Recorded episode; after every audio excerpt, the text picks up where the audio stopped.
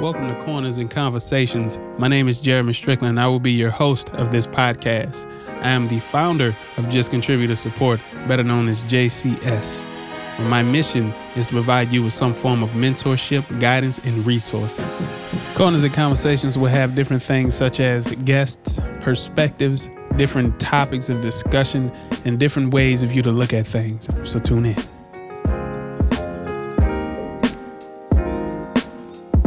Everybody, how you doing? I'm here with Brother Davis, who we had spoke with on the other episode not too long ago, and I'm joined with another guest. His name is Carol Alexander. Would you like to be called, brother? Call me Carol, C2. You got C3 right here.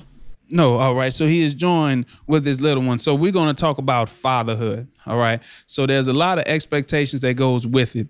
What is it that you would say would be the priority? Having a newborn right now, all the requirements that go with being a father, the things that you remember when you was a child, you know, or the the things that let's say people tell you that you should do as a father right now. What would you say is important right now? Well, your child come first.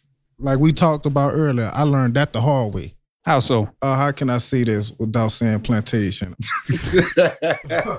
Now you say what you feel. Say without plantation.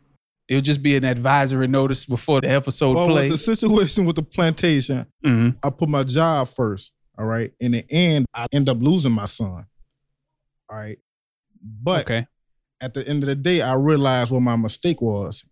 And I went and got my son, and the job didn't agree with that. Now, Mhm. whether the job agree with it or not, I'm gonna give them 100% cent, and I'm gonna give my son 110%. All right, because guess what? I still got to make ends meet to support him. Tabernacle. I think that's the issue that a lot of people do not speak of, right? So of course you have your employer who have expectations of you, but then there's fatherhood, which is a different level of expectations. And some people think it's so simple to differentiate which one should get more attention at any given time. and I work at a job where it got young boys that need fathers, right? Right. So I can't put my son on the back burner and come tell these kids a whole different thing. So Now, that that's was like wrong. a contradiction. yeah, that's wrong. I can't do that. So they're in need of a male constant. And then you going to work every day and be like, yeah, I was supposed to be spending time with my son, but I'm at here spending time with you. But you you shouldn't question it. That's what also makes you look good in the eyes of a lot of them kids at that job is because a lot of them see you being a father. Mm-hmm. You know what I'm saying? Once they see, all right, I can respect this man because he still come in, he do this for us, and once he leave, he still goes to be a father for his own kids as well. So that's what gains a lot of respect out of them kids at that job. So it's not like just a decision. It'll be more like a lifestyle in a sense. yeah, sense. yeah, mm-hmm. exactly. So when you say, well, where did you work at then? When you say you go to work and you deal with kids who are in need of a father, for the audience who may not know, may you give them some perspective on that, that background. Don't say his name and make him famous. The Youth Challenge Program, are basically a program for at-risk youth. Some, most, in this instance, don't have fathers. I don't know how to explain this program to you because Uh-huh. it's finding a new identity right now. But Is in, in the midst of a regime Yeah, change it's- right yeah, now. regime We're trying to recreate itself. So, but the reason why I asked for you to bring that up is because when you think of those who are in need of some support, a different way, or let's say just some sort of guidance, right? But when you say at risk, a lot of people think of just criminal background history, just being negligent or having run-ins with the law. But I think of at risk just being your one decision away from having to answer for things that are beyond your understanding exactly. when you think of a lawyer and they go to law school, even though you have to get this criminal justice degrees and all this background, you still have to go to a law school to learn about the laws that are governed by us. Well, excuse me, the laws that govern us. And the uh, well, depending on which side of the law they'll be on, they'll be either being like that prosecutor or being that defender, right? So for somebody who goes to so much schooling and so much education towards it, they expect for people, just everyday citizens, to be held to the same laws that governs them, but they have no access to it. That makes sense? Yeah. So for somebody who don't have a PhD or a judicial doctorate or even a let's say a bachelor's degree in criminal justice, how are they supposed to be governed by something even if the ignorance of the law is still the reason why they're being punished by it? Help me out with that, brother Davis. What would you say on that?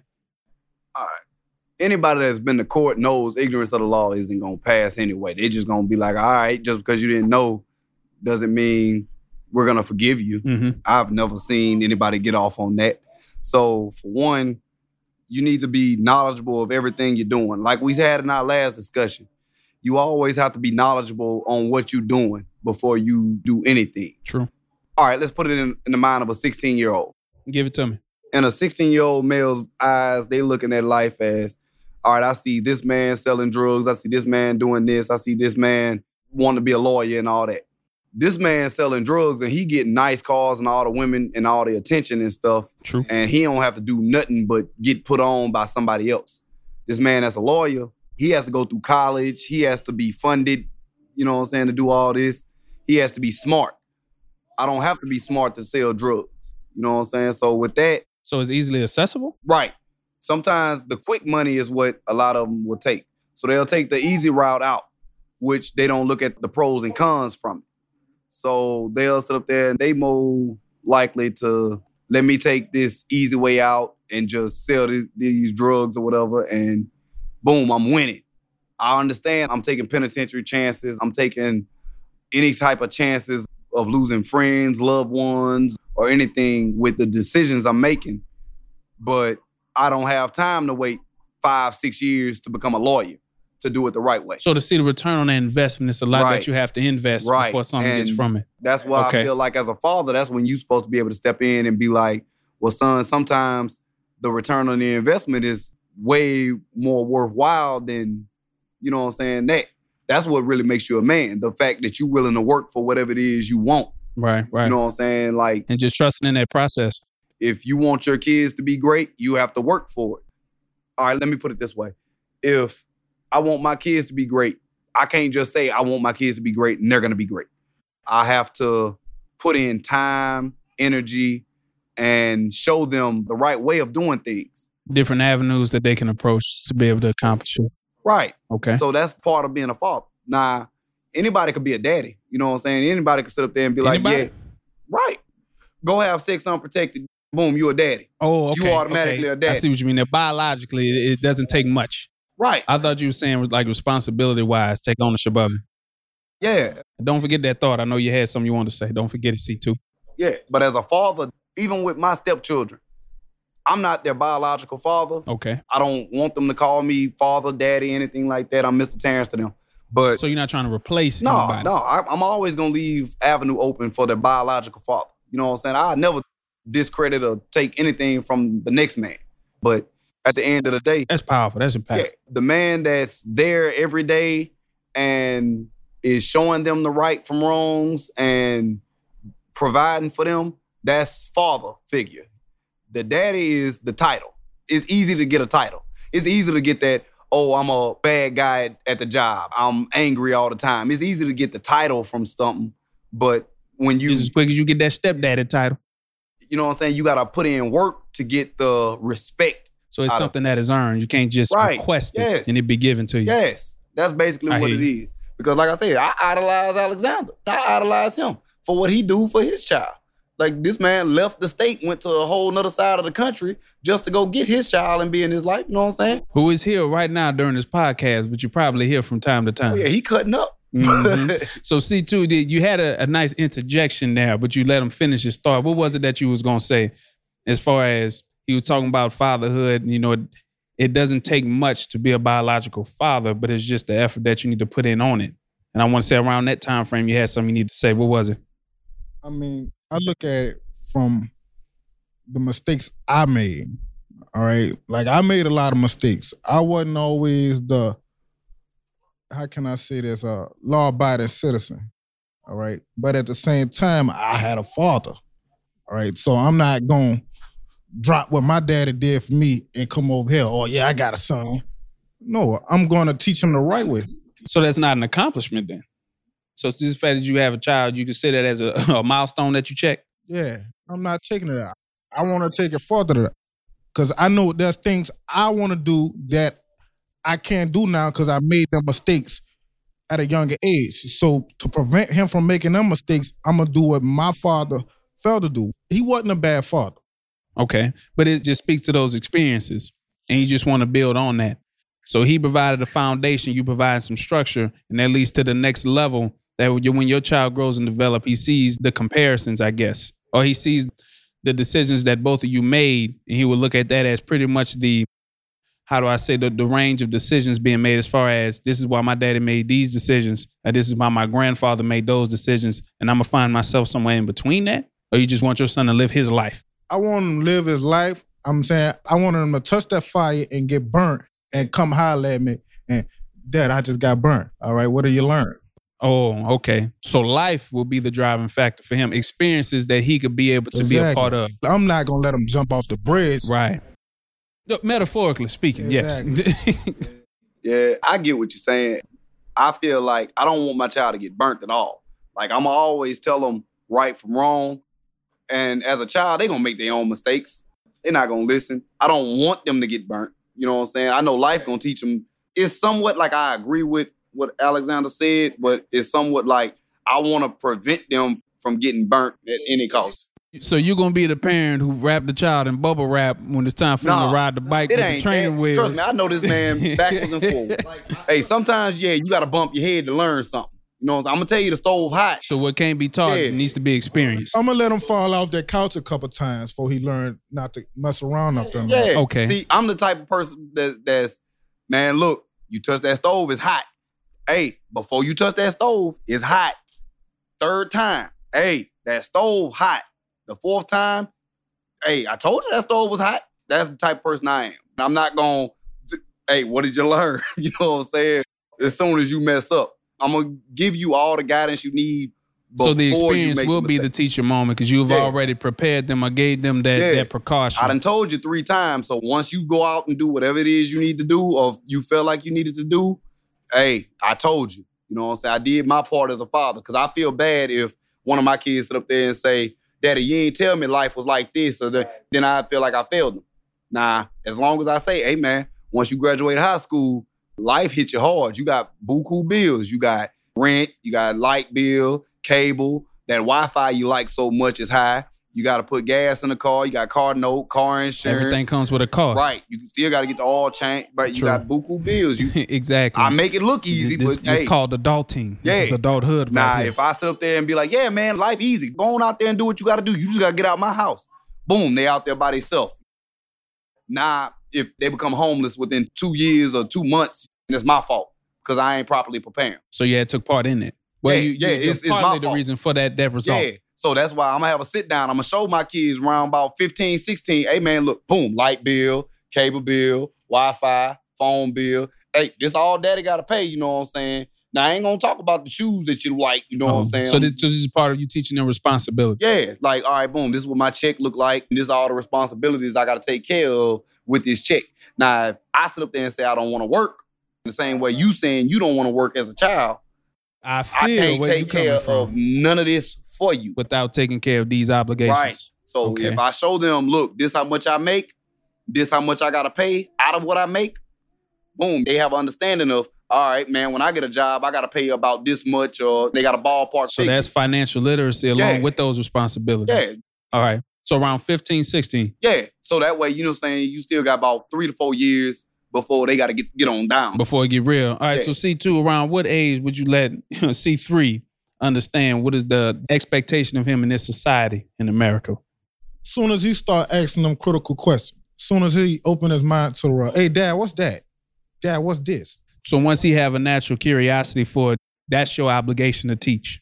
Exactly. I'm not gonna force it on him. Hey, we about to learn this right now. Like I was a sports player. I'm not gonna force my son to play sports, even though I want him to be a football star. I'm saying I want him to gain the curiosity. Dad, why are you always watching football? I'm saying I want to set example for him, make him curious. All right. I want to lead my son. All right. I don't want to force my son to do anything. I want to lead him to the water.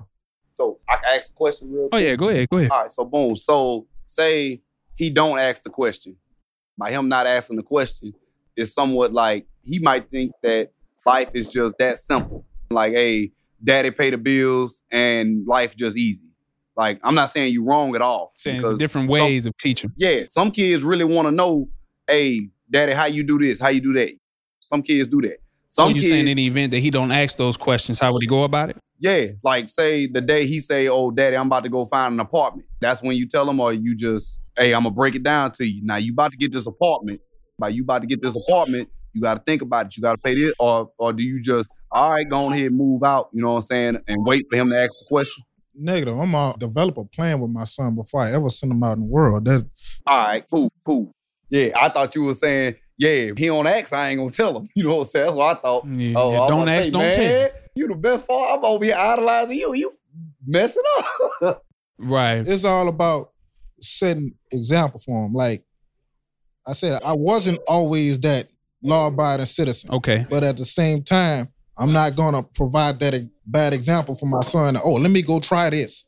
Right, but I think those are different things that build character, as in it's ingrained into your identity. Because after you experience those things, it's not saying you associated with the streets. It's saying you familiar with why people who conduct themselves in that way reside in the streets, or why they their level of alertness or whatever comes from the streets. So what's done in the classroom is not what's done in the streets. The same way what's done at, let's say, a, a Fortune 500 company is not done in a household. right. Right. See, now that's well, all right. You remember that time me and you was at YCP and they had that one kid that didn't want to go to class. Oh, yeah, And I had that yeah. conversation with him.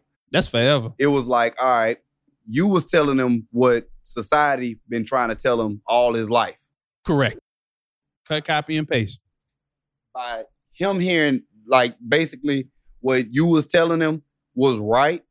But it's like a- regurgitated every- information. He heard it all before. So sometimes you gotta sit up there and break it down to him. Like I can sit up there and tell my children all the time, man, look, life hard, man. Once you like if take if Alexander's telling C2, C3 right now, Mhm. man, life hard. He tells C3 life hard all the way until he 18. He gonna get tired of hearing it by the time he five. Yeah, that's true. You know what he I'm gonna say, saying? I want to see what you keep complaining yeah, about. Man, life can't be that hard. You just pay the bill. You go to work, you get the money, you pay the bill. Right. Now, by the time they 15 to 16, because that's about the legal age that you can start working in the state of Louisiana. Okay. I tell okay. them 15 right tip. before they can work. And at 16, you legally able to work. You know what I'm saying? As long as you get the work permit from your Right. school and your parent. Correct. But from there, Oh, what's crazy is like to add to it, my nephew just like he's just turned 16 like December and he's working now. So hey, Yeah. that's that's a good point. That's a good point. So that's when, all right, I'm giving you this conversation. Like, all right, you getting this check now. You know what I'm saying? You going to work, you getting this check now. Right. You can go buy all the school shoes and all the cool Jordans and all that you want. I support that 100%. But by you doing that, I'm about to give you some responsibility on top of that. So that So way, give him that water bill, Yeah, not the water man, bill. I'm gonna gi- I'm gonna give them the lowest bill, of course. Be like, look, you you making money here. You know what I'm saying? You can buy whatever it is you want, but you still expect me to 100 percent take care of you. I'm trying to. It's it's not so it's me. like a transition period. You're Yeah, not saying you're out on right. your own. You're saying I need you. These are the things you have to um, learn before you So, take that next right. step. My Okay. goal is if if they go out and buy their own car, like if they they tell me, Daddy, look, I got this job and I'm trying to save up for a car. Oh, by all means, I'm gonna get out your way. First, you got to show me, all right, how much you making a each check, Okay. and then you show me what you saving out that check The towards this car. fundamentals. You know what I'm saying? Yeah. So that way they understand the concept of saving, Yes. and then they know that they want something. So that way, once they get old enough to say, "Hey, Daddy, I want to, I'm about to save for this house." All right, cool. You, I already know you know how to save for a, a car when you were 16. So it's the same process. Yeah, Just so- depends on what it is Yeah. that you're saving for. Right. So once they they say, "All right, I got a job. I'm about to save for this car, or I'm about to save for this prom dress, or this this prom outfit, or whatever." All right, cool. You saving for something. I'm not about to give you a bill on top of that to knock your high school dreams away from you. I'm gonna allow you to develop as a child. You know what I'm saying? I'm not gonna deprive you of anything. Hell, you just saved me from buying you a prom dress True. a proms. Hey, by all means, daddy go get out your way. You know I what agree. I'm saying? I agree. So with that, nah, let they mess around and go buy, you know what I'm saying, something else with the money instead of a prom dress or something. And they say, Daddy, I need a prom dress. All right, now you told me you were saving for this prom dress, but you went and bought this new iPhone. it's conflicting. So clearly that iPhone was more important to you. than that prom dress. As a father, I got two or three ways I could look at it. I could be like, all right, look, I could go on ahead and be that safety harness and go on ahead and buy this prom dress, which really ain't gonna teach them nothing. Right. because at the end of the day, they got what they wanted and what they needed at the some. same time. So give them an incentive to Yeah. keep keep doing So what no they're matter doing. what, daddy gonna be there for me. You know what I'm saying? Right. Then I can and sit up there and not. I could not buy the prom dress and let them just have the iPhone. A girl could sit up there and like to me, a little girl, prom is like one of the biggest highlights before they get married. Like that's that's they highlight. You know, every girl don't make homecoming court. It's a milestone. Yeah, they got to check so- that off their life so- to do list. It's like a bucket I- list, I guess. Yeah. So I can sit up there and just go buy the prom dress and tell them about it later, and they Right. hear about it and make them pay me back for the prom dress. Okay, You know so what I'm set up like a payment Yeah, plan on the back yeah, end side, because all right, you like a you- line of credit. yeah, you had the money to go get it, but you bought something else.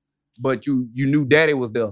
You know what I'm saying? So it's like they bought Or- the dress because you was already gonna be there. Yeah. It's like they already knew you was gonna buy the dress, so they still went to do what they wanted Yeah. to do. So Oh man, in my mind, I feel played. you the big dumb. Yeah, so in my mind, I feel played, but Right. at the same time, I'm gonna I'm gonna be like, all right, I ain't gonna deprive you of this. I'm gonna let you take these pictures in this nice iPhone you just bought that I can't touch, Right. but I'm gonna make sure you have a nice prom by going to buy this prom dress. Or I could be the father that, hey, what did you learn? You went and bought the iPhone. Go to prom with the iPhone. You can put your school uniform on, put your iPhone with you, and go on down there. All right, so I'm gonna redirect this for a moment. C two. When we talk about financial literacy and we just talking about credit and stuff like that, was that part of a conversation? Like when you was at home growing up, what advice did your mother or father tell you about building credit? Was that even a topic of discussion? It truly was.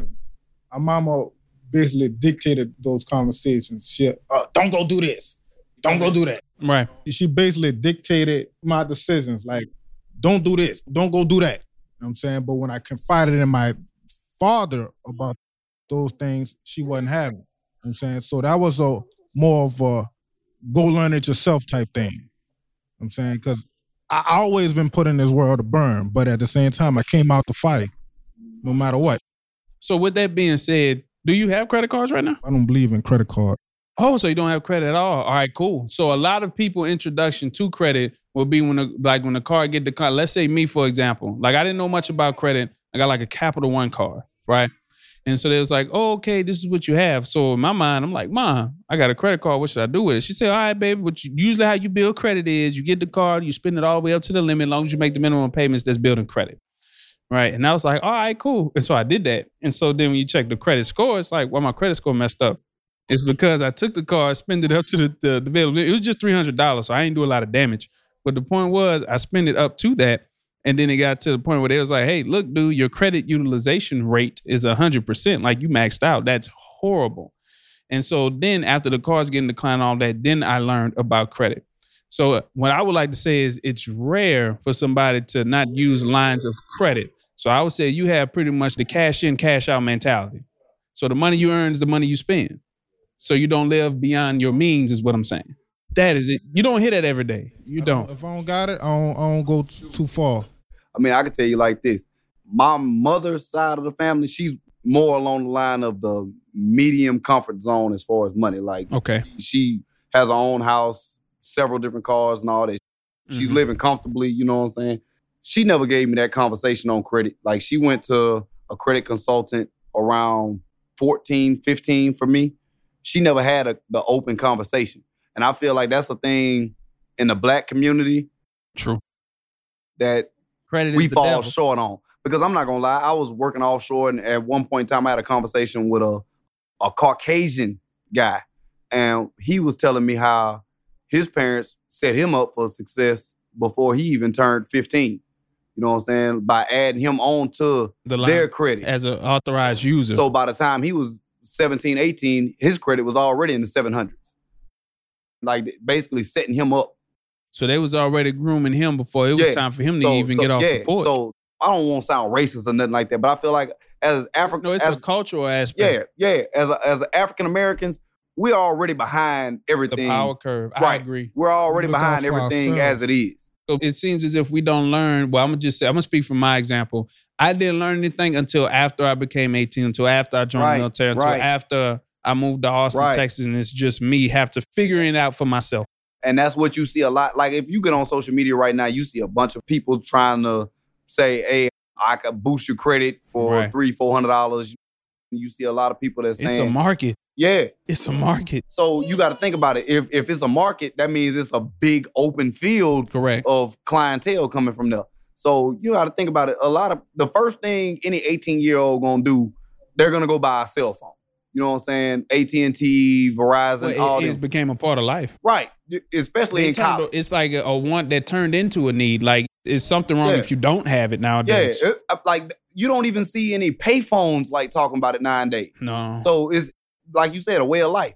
If you don't have a cell phone, you can go buy a cell phone from a Walmart or prepaid phone. Yeah, You for remember the- eleven You remember the Nokia flip phones Yeah. that like the little nuggets? Like you you, don't- could get touchscreen Yeah. I'm not now. saying you have to have the best phone, the highest grade iPhone or the, the latest Samsung. but it is not Any considered a cell bare phone is right. You can go buy any cell phone for. Mm-hmm. You can go buy a flip phone right now for eleven dollars. Right. You can get approved at AT and T, Verizon, Sprint, anybody for free on the iPhone four or the iPhone Right. five and right you just now. pay for it in installments. We'll set up the payment plan. the plan phone for is you. free.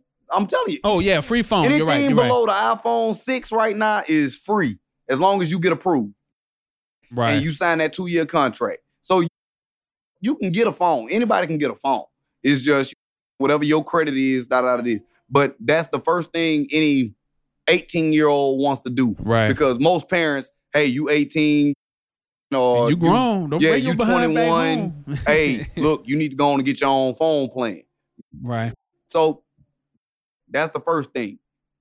Cars. I ain't gonna lie, that was my biggest mistake.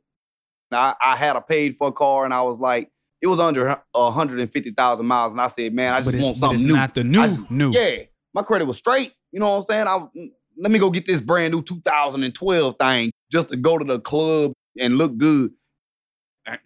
What did I learn? Right. sometimes you gotta explain. That's why I say some parents don't explain to their kids about life outside of go to school. They don't explain to you about life outside of watch out for the police. Do this with the police. They So don't. it's ex- more like a reactive approach to teaching things and not being proactive and yeah, preparing. sometimes you got to think about it as, all right, I don't want my child to be dead or in jail or broke right. to where they need me all the time. That's how I look at it with my kids. I don't want my kids to need me all the time. I want them to be self-sufficient enough to where, all right, daddy taught me this, daddy taught me that, daddy taught me this. But that should be the goal in life for everybody. Right. To, um, Right. to look at it. Like I'll give you an example. When you look at other communities, let's say Asian community, there's a culture that is fixed around group economics, as in supporting those that it pertains to. You will see the grandparents giving things not for the sake of just giving them money because it's their birthday. Like they're building businesses. They're saying if you don't have anything that you could call your own, as a family, we're going to provide those building blocks for you. However, however, these are the things that you have to do in order to continue Right. to be within our care. Right. And know? that's why I chose the barbering field because I feel like I could teach my sons enough Mhm. about barbering to where once I open my own shop, boom, I can continue the family name and the family business to where, boom, hey, if y'all, legacy. I'm, I'm not telling y'all y'all have to be barbers, but I'm gonna teach y'all enough to where, boom, y'all could come in, y'all could either cut hair in here or y'all can run the business enough. Or I, I teach my daughters, hey, look, y'all come in, y'all collect the money from this man, this Uh-huh. man, and this man. Y'all split it amongst your sisters and brothers, and boom, So that's, That's a- like teaching them economics Right. and responsibility, And- communication. Yeah, and if y'all want, y'all can spend the money how y'all want, or y'all could grow to it. Y'all go buy a bigger shop and put more barbers into it. Mhm. Y'all could turn it into a franchise to where we're not just in one location, we're in several Right. locations. So that way, if y'all open up enough locations, everybody can collect funding from different locations. You Right, know what I'm right. saying? How, however y'all want to do it. Y'all can set it up for y'all's grandkids or y'all's kids. So it's like you're giving them options. You're exposing them to opportunities. So that way, like basically, I chose a craft to where I'm gonna grow, my kids can grow from it, their kids can grow from it, and so forth. So that way, Cheetos in both hands. That's the trick. yeah. So that way, Mhm. C3 over here cutting up over some Cheetos. If y'all don't Yeah, understand, you know, you know, if you have a baby, you can't just give them something in one hand. You got to put them in both hands. So now you got the And- Cheetos in both Ain't hands. and you gotta have a Cheeto in the mouth at the same time. Something to wash it down. But at the same time, like I said, I'm trying to start a business to where everybody underneath me can eat. I want my kids definitely to eat off of it. their kids can go on ahead and, like I said, if each one of my kids look at it as, in a smart, like I'm gonna run it to them.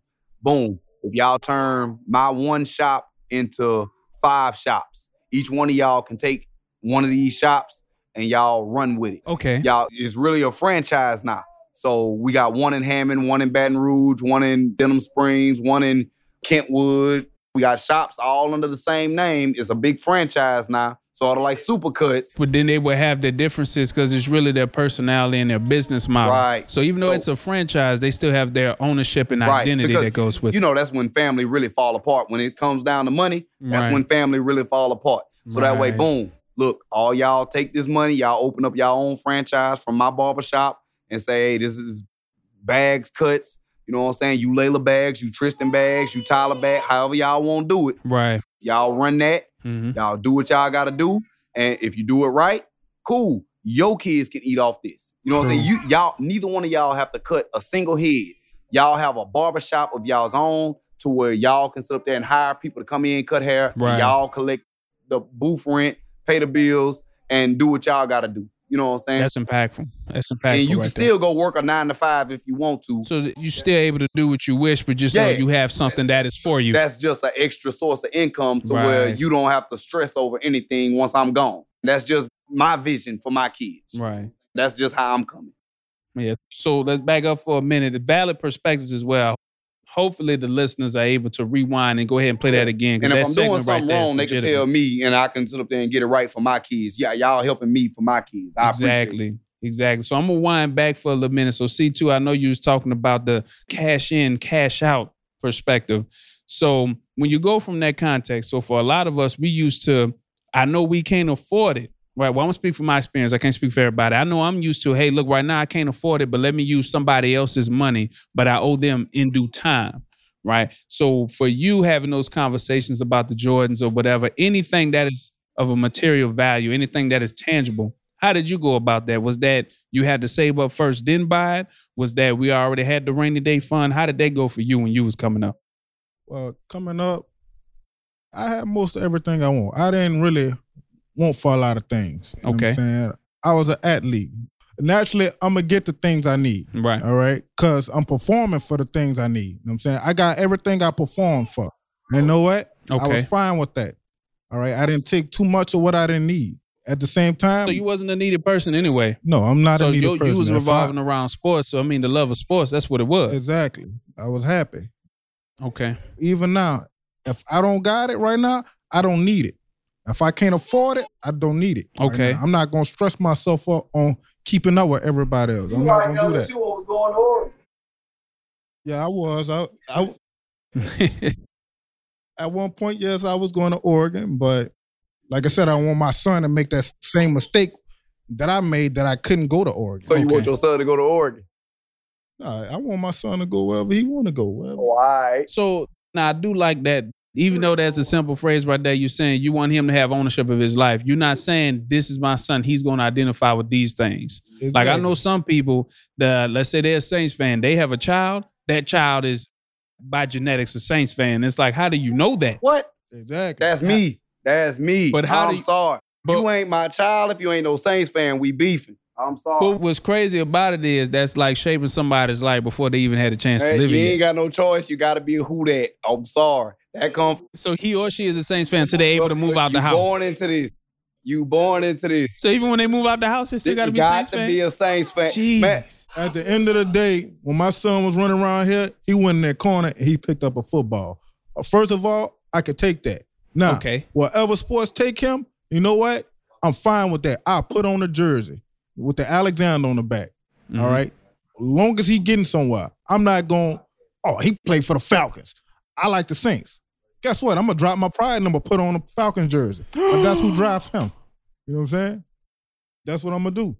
Oh, I'm sorry. oh my God! I'm sorry. Hey, All right, so my boom. I, I think you support him. offended a lot of people. Just heard Yeah, that. they get get offended all they want to. Let That's me my say this son. right If he- here. That's what he want to do. That's First and he gonna do. foremost, I'm a diehard Saints fan. Who that? And I don't feel like you a Saints fan if you don't know who Jim Haslett is. But we ain't gonna speak on that. But I became a Saints fan because of my grandma, not because of my mama, because she ain't no Saints fan. She ain't know who the Saints was until Drew Brees and Sean Payton. But that's Oh, another that's fairly thing. recent. 2006. But we ain't gonna speak on that. But with me, I feel like when it comes to little boys, you know what I'm saying, and the fathers, that's one thing that's gonna automatically click. Every little boy won't. I ain't gonna say every little boy. A lot of but there's a connection associated with it. yeah, that. a lot of little boys get into sports. You know what I'm saying? So like it's like a way of communicating with their Yeah. father. well, back in my day, I was born in 88. Back in my day to the early 90s, the thing was as a kid, you want to go outside and play football with your friends. You want to play basketball with your, you want to go outside and play. You don't mm-hmm. want to be on a tablet playing or looking for YouTube or nothing. You want to actually go outside and do something. So with that, I was raised a lot by my grandmother. And she was a sit inside grandmother. She's sitting in her little rocking chair. She gonna watch the Saints. She gonna watch the Braves. She gonna watch Jeopardy. She gonna watch every single set of stories that come on. Oh, she had her set schedule. Yeah, yeah, Miss Roxanne ain't play. God rest her soul. But with that, that's when I became a Saints fan. Early 93, 94, around that time frame. But I still did my research. I know my Saints went to the playoffs for the first time ever in 1988 when I was born against the Minnesota Vikings and we lost. But I digress.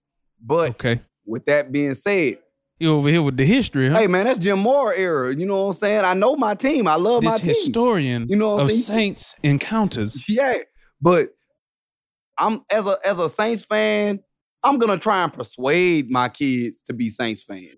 It'll break my heart for one of my kids to sit up there and tell me, "Oh, I'm a Cowboys fan, Daddy." Man, I can't talk to my kids during football season. so, uh? I ain't got nothing them intelligent Cowboys. or nice to say to them. I'm gonna tell them Santa Claus ain't real if they tell me they're a Cowboy fan. oh, yo, know- that's how we coming. I'm digging deep. You don't tell me you a Cowboy. So you fan. to tell me how you feel? Well, I'm gonna tell you how I feel. Yeah. Mm. I don't tell my kids that Santa Claus is real anyway. Man, forget that. I go to work, I bust my butt, I pay for these toys. I ain't letting no imaginary character sit up there and get the credit that I deserve. She So it down speaks all about the culture that surrounds that den, right? So even when we talk about the financial literacy, we talk about the ownership of businesses, having something to pass down to those that you care for, right? Really, in your absence, you don't want to feel as if they have to worry about you because you're not being there or they can't make progress because you're not there. Yeah, that's mostly it. But when it comes to my kids, me and my kids, I try and have an understanding with them. Okay. I tell them, look, this what daddy likes. So that way they understand me. Daddy like the Saints, okay. daddy like the Ohio State Buckeyes. So you daddy- really explain to them who you are, Yeah. what you resonate with. and I explain to them why I like the Buckeyes. Like I said, the Ohio State, I don't care what nobody say from Louisiana. Forget LSU. That's them. Anybody say anything about the Buckeyes?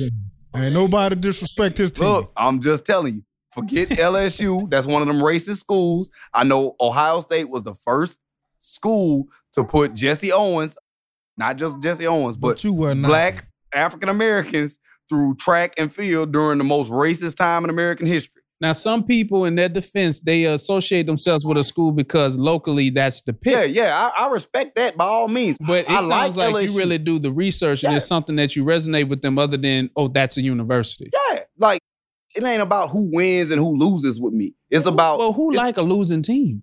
uh, I like the Saints before I they started winning. But this is what I'm saying. People love the winners. Well, people love Yeah. to be a winner or they like Yeah. associating themselves with the underdog. I, I, like I said, I fell in love with the Saints because I seen how passionate my grandmother was for the Saints. The Saints was not winning back in 1993, 1994, 95, and all that. Okay. I watched them L's. I watched Ashley Ambrose. And I mm-hmm. watched all that. I still got my brown paper bag with my little smiley face and two teardrops. I remember that. I got that. Not one, but two. I had two teardrops coming out my left eye. Right. Hey, that's what it was. That was back with Mike Ditka when we had Ricky Williams and all that. See, I know my Saints facts, but with that, it's like I'm not gonna push my kids to be Saints fans. I'm not gonna push my kids to be barbers. I'm not gonna push them to do anything that I do. But you're going to let them know that those are That's- options. Yeah, right. I'm gonna explain to them, look, that is a Saints fan because of your grandmother. And I'm gonna explain to them who their grandmother was because none of them was alive when their grandmother was alive. Okay. My grandmother, Miss Roxy, had a very high impact on my life. So that's why I'm explaining to them why I became a Saints fan. So it's not just you just watching a team because of a team. There's actual history Yeah, back as then. far as those memories that you have with your grandmother resonating with that team that you both. Yeah, I was born in 88. okay. Man, 93, 94, I was more worried about Mufasa dying and Aladdin pulling Jasmine in three days, married her in three days. That's what I was more. you know what? That is life that- changing. that's what I was more, more worried about. That was Right. what I was stressing about. I was like, man, how he married Jasmine? He just met her three days ago. He was broke. He met this genie, got some money, and boom, he had to fight Jafar. And then on the third day, he married her. You know what I'm saying? Mufasa died. His brother killed him. That's messed up. true. And left Simba out here by himself. True. That's what I was more worried about. I wasn't worried about no playoffs or nothing like that. So once I seen how passionate my grandmother was about it, and that was the woman that was raising me at the time, and really the woman that my mama wanted Right. to whoop me, and she'd be like, "Don't whoop that baby." That's who I love. That's the one that's gonna give me the candy when I was bad. right. So I idolized what she liked. If I gotta watch the Saints, hey, I gotta learn to like them. So even with that being said, it's like they've grown. You know, of course you're a parent, but then you start moving into grandparent realm, right? Yeah. Would you say that's just a different perspective because you have experienced a lot more than everybody else who's coming behind you? yeah, there's always gonna be different perspectives. Be because at the end of the day, when I was growing up, I got my butt whooped. I got whooped severely. I'm not gonna lie to you. That's how I know. a different display of Yeah, affection. Yeah, you know what I'm saying. And I learned, hey, once I, I got a whooping for this, I ain't gonna do that again. I know I'm gonna get in trouble. Nine days is more along the lines of you can't really put your hands Uh-huh. on children or do anything like that. I'm not gonna tell anybody not to whoop their kids. Please do not not whoop your kids. so you're saying it's all part of that process? Yeah, if So it's just like another experience, so to speak. so I'm So gonna tell that's like the equivalent of putting the hand in the fire kind of thing when you get the whooping. Right. All right. So boom. If I tell you don't put your hand on the stove, it's hot three times. Like I said, I'm gonna give you three warnings. I'm gonna prep you for everything. The first one is just general knowledge. The second time I tell you is to prepare you. The third time is I see you about to mess It's up. time for action. That fourth time you didn't messed up. I done did my job. So It's by a the, different way of learning, yeah. So, so by the fourth time, you should learn from error. True. trial and error. But my thing is, if I whoop my kids, which I don't, state of Louisiana, I do not whoop my kids. If I was to, if I was to whoop my kids, And on diaper. you know what I'm saying? I would make sure it's not just because oh you crying or nothing like that. It's more along. I don't whoop my. I'm gonna be real. I don't whoop my little girls because as a man, I don't want my little girls to get used to a man bullshit. putting their hands Oh, they think of that as a form of a relationship Yeah, interaction. Yeah. So when they get older, my daddy used to whoop me. So a man's supposed to put no, no, I don't. Oh, you my, want to think that get- that is habitual. I put more bass in my voice, and I'd be like, "Man, you you making daddy mad. Daddy don't like that." My little girls idolize me. I'm sorry. That like my little girls love me for some reason. I don't know why. I'm not where I want to be at just yet, but they love me. right, but right, right. now my little boy, oh, they gotta, they gotta gotta get it. come with it. you gotta boy, get it. you mess up, I'm on your butt. But you know what I'm saying? It's more along the lines of how you show affection with your kids. You know what I'm saying? Like right. if you don't really sit down and have talks with teenagers, they're not gonna understand. They're more along the line of why, why, why. If I tell you to do something, they want to know why. Infants, they don't know no better. All you Right. got to do is To them, that is like, their way of You think learning. You don't know no better? C three, he just do what he want. That's a different breed. That's But some people look at that and they characterize that as, oh, that's a bad baby. Lord, why he's so bad? Girl, he get into a lot of stuff. When is that not considered learning though? Like for somebody who knows nothing, they have to interact with stuff to learn from I it. I can't get mad at him because Yeah, I you- know I done done some stuff. All right, Yeah. and I When you kind of take that as a saying when you, wait, wait, so you saying when you was his age, you was doing some stuff? I mean, I feel like what he doing right now is hereditary. yeah, You know what I'm saying? And I want to get him out of Yeah. that. He says in the gene. yeah. Oh yeah, that's that's hereditary. Like I said, I know Alexander back and forth. I Right. see a lot of Alexander in C three. I watch him. That's your baby. Oh, yeah. That's my nephew. C3 baby. I watch him. I'll be like, man, That's your daddy right there. Like if you see him do something goofy, he gonna haul some diaper and run. The same way Alexander would do some sneaky stuff and be like, "Ooh, let me get on." Yeah, like I don't watched him, Right. But at the same time, see, he even laughed like his daddy. But at the same time, that's why he don't get mad at him until he do something directly to Alexander. Like gotta watch this man cut this Xbox off in the middle of a 2K game, no. and Alexander could have got mad. Because he was winning or losing. Well, he, He was winning. winning. Yeah, if he was losing, he wouldn't trip. Yeah, that's my son. If he losing, let- be let- mad. Let C3 turn that game off on, on while the LSU Tigers playing. No. Oh yeah. I don't about- care if it's one play. He said he don't whoop his kids, but he finna catch ass with me. Turn the Tigers off. I'm sorry. I Hey, told you. Take me to jail. I ain't told you. tripping on I that. try and grab C3 and run out the door as quick as I can. Now, we in a time and a place where a lot of things is subject to opinions, as in people always have an opinion about something. Yeah. Mhm. Now, what I'm gonna say, due to the accessibility, like we say, there's a lot of things you have access to, what we have access to as a society. Back in the gap, like there used to be things that is done at home, what we would consider as home training. I don't even know if that's even a topic of discussion nowadays. So when we look at it as home training, is the things that we do at home is to go ahead and correct and build personalities and mold behaviors to when they're out in society, there's an expectation of how they should conduct themselves. I'm gonna let you have this. I got something to say after you, Alexander. Go on ahead. All right. So when I say in today's society we have so much access to stuff, the things that is done at home is now being put online. It's now being assessed through other people's view because all the things that was considered, you know, considered uh, how would I put it, child abuse or considered a way how they should go about correcting children. It should be more about no, explain to them why they're doing wrong. Explain to them how things is not working to their liking and all that. The child is now having more rights than the adults. And when you think about it, to the point where if an adult tried to put a balance where there is imbalance, the adult can be trialed as the way you went about it is not conducive to the child's upbringing. So, as in, now I'm gonna get to the point. There's a fine line between correcting and punishments, right? Yeah. When you oh, he just put the the Ohio State hat on top of C3 head, and C2 just stomped the hat after taking it off. Don't So do well, what I'm getting to is, do you believe that there's a fear of being an impactful parent compared to the fear of society saying what you what somebody would do is considered abusive as a parent? You know what? Society could tell me how to raise my child all they want to. Right. All right. I feel that. You know what I'm saying? They got a voice. But what I do in, in behind this door right here, Right. or in public, Uh huh. that's me, and I'm gonna do that. And you know what? I could take the consequences to that. Right. All right. Because at the end of the day, at the end of the day, I got to fear for my child. I got to fear that what he gonna do out in that world Right. is gonna hurt him. You know what I'm Correct. saying? So before I let him go out there and do that, I'm gonna discipline him. I'm gonna give him structure. Speak that.